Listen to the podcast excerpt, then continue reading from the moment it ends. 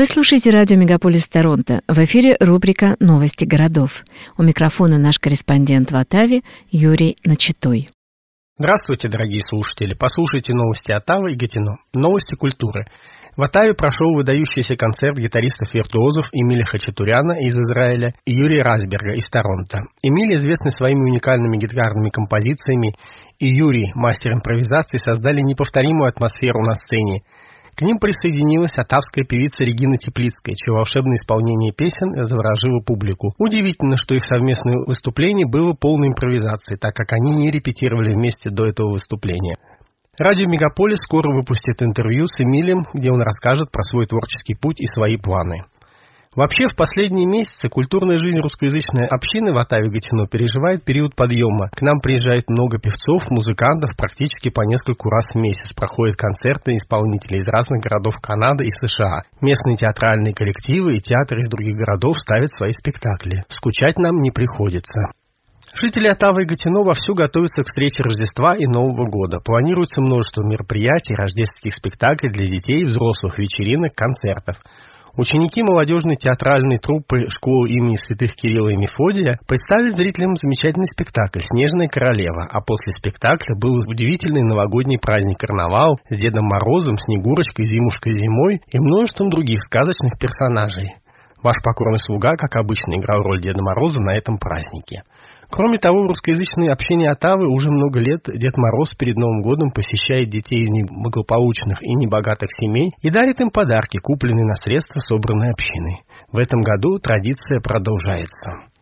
На прошедшей неделе в Атае выпало больше 25 сантиметров снега, а в Гатино почти все 30. Сильный снегопад, который начался в воскресенье и продолжался на протяжении всей недели, превратил города в зимние сказочные пейзажи, предоставив жителям идеальные условия для катания на лыжах.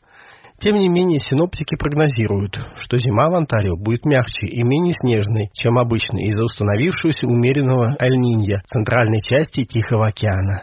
Это теплое течение влияет на погоду по всему миру, обычно приводя к мягким зимам в Канаде. Ожидается, что погодный режим станет более переменчивым, с резкими колебаниями температуры и возможностью ледяных и снежных бурь. Синоптики сообщают, что также высока вероятность мягкой зимы в Западной Канаде и с меньшим количеством снега. Влияние теплой фазы Атлантического океана и изменения климата также могут способствовать позднему началу зимы и затяжному снегу и холоду в апреле. Зимы в Канаде стали непостоянны. Недели с температурой выше сезонной сменяются более короткими периодами похолодания. Новости иммиграции. Оттава рассматривает способы привести в Канаду беженцев, дальних родственников канадцев из сектора газа, пишет издание CP24. Члены парламента от партии НДП написали открытое письмо правительству с просьбой предоставить специальные миграционные визы, которые позволили бы канадцам вывести родителей, братьев, сестер и взрослых детей из осажденной территории в секторе Газа. Министр иммиграции Марк Миллер заявил, что правительство рассматривает варианты, однако единственным переходом из сектора Газа является контролируемая граница в Рафах, и Канада не имеет никакого влияния на то, кто может покинуть сектор Газа, сообщил министр. Правительство предоставило список имен Израилю и Египту. По словам Миллера, иногда взгляды правительства Канады на то, кто должен погибнуть Газу, не совпадают с мнением лиц, принимающих решения на границе. С начала конфликта более 600 человек из канадского списка покинули сектор Газа. Пока политика Канады относительно того, кто может быть эвакуирован из сектора Газа, ограничивается гражданами, постоянными жителями, а также их детьми и супругами. Однако министр Миллер призвал департамент проявить гибкость.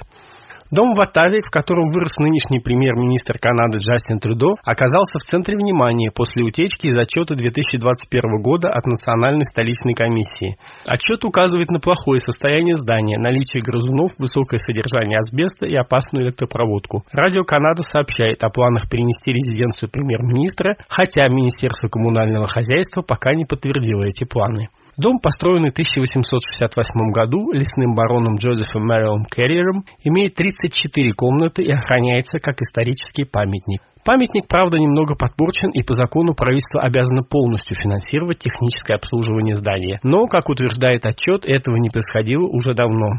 Из документации следует, что последний капитальный ремонт был там в середине прошлого века. Лидер оппозиции Пьер Паулевр критикует Трюдо за проблемы с жильем. При этом один из предложенных вариантов резиденции включает особняк Сторновей, где в настоящее время проживает сам Паулевр.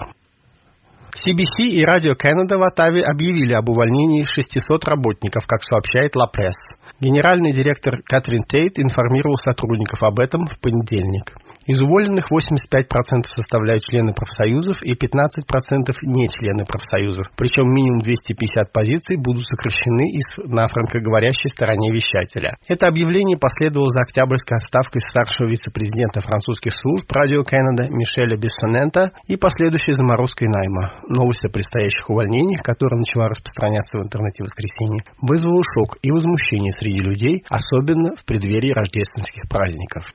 43-летний Жан-Франсуа Лалонд арестован и обвинен в связи с пожаром в отделении неотложной помощи гражданского кампуса больницы Оттавы. В результате пожара, который был быстро потушен пожарными, больница объявила красный код. Не было сообщений о травмах среди персонала и пациентов, которых перевели в другое помещение. Полиция Оттавы проводит расследование поджога, обвиняя Лалонда в поджоге с угрозой жизни, поджоге имущества, хранении зажигательных материалов и нарушении условий испытательного срока, на котором он находился. Полиция Гатино предполагает, что стрельба, произошедшая на улице Сан-Гиацент в районе Хау, была направлена не на тех людей. Следствие показывает, что в доме, где произошла стрельба и где недавно поселилась семья с маленькими детьми, ранее проживало двое мужчин, известных полиции. Эти мужчины также были атакованы на прошлой неделе на Эдди-стрит. После этого инцидента был арестован Доминик Джесс Эдвард Форчун, обвиненный в покушении на убийство. Полиция Гатино рассматривает стрельбу как связанную с этим инцидентом и переселила семью из дома на улице Сан-Гиацент по соображениям безопасности. Расследование продолжается, и полиция просит всех, у кого есть информация, связаться с ними по телефону 819 243 4636. Уголовный процесс над организаторами конвоя свободы Тамарой Лич и Крисом Барбером в Атаве отложен до 2024 года. Обвиняемые в организации незаконного протеста Лич и Барбер стали ключевыми фигурами в многодневных акциях протеста против ограничений, связанных с COVID-19. В Атаве был выпущен судебный запрет сигналить в центре города и во время акции протеста после того, как в первые дни демонстрации ночью звучали гудки грузовиков. Барбер обвиняет в том, что он советовал протестующим не подчиняться решению суда. Однако в видео, показанном в суде, Барбер призывает дальнобойщиков во время протеста подчиниться запрету и не шуметь. Обсуждаются вопросы о законности публикации документов, связанных с судебным запретом на шум во время протеста. Защита утверждает, что организация протестов не является незаконной деятельностью, Судебный процесс, начавшийся в сентябре и планировавшийся к завершению 13 октября, теперь продолжится в новом году. Никаких точных дат пока не назначено. Ожидается, что заключительные юридические споры будут сложными и продолжительными. Барбер Лич сейчас находится на бейл. Оттава. По данным статистического управления Канады, статскан, у каждого девятого взрослого канадца наблюдалось долгосрочные симптомы COVID-19, что составляет около 3,5 миллиона человек. Большинство из них страдает от этих симптомов более 6 месяцев, причем более половины по состоянию на июнь 2023 года все еще ощущали их. Длительный COVID определяется благодаря симптомам, продолжающимся более трех месяцев после заражения.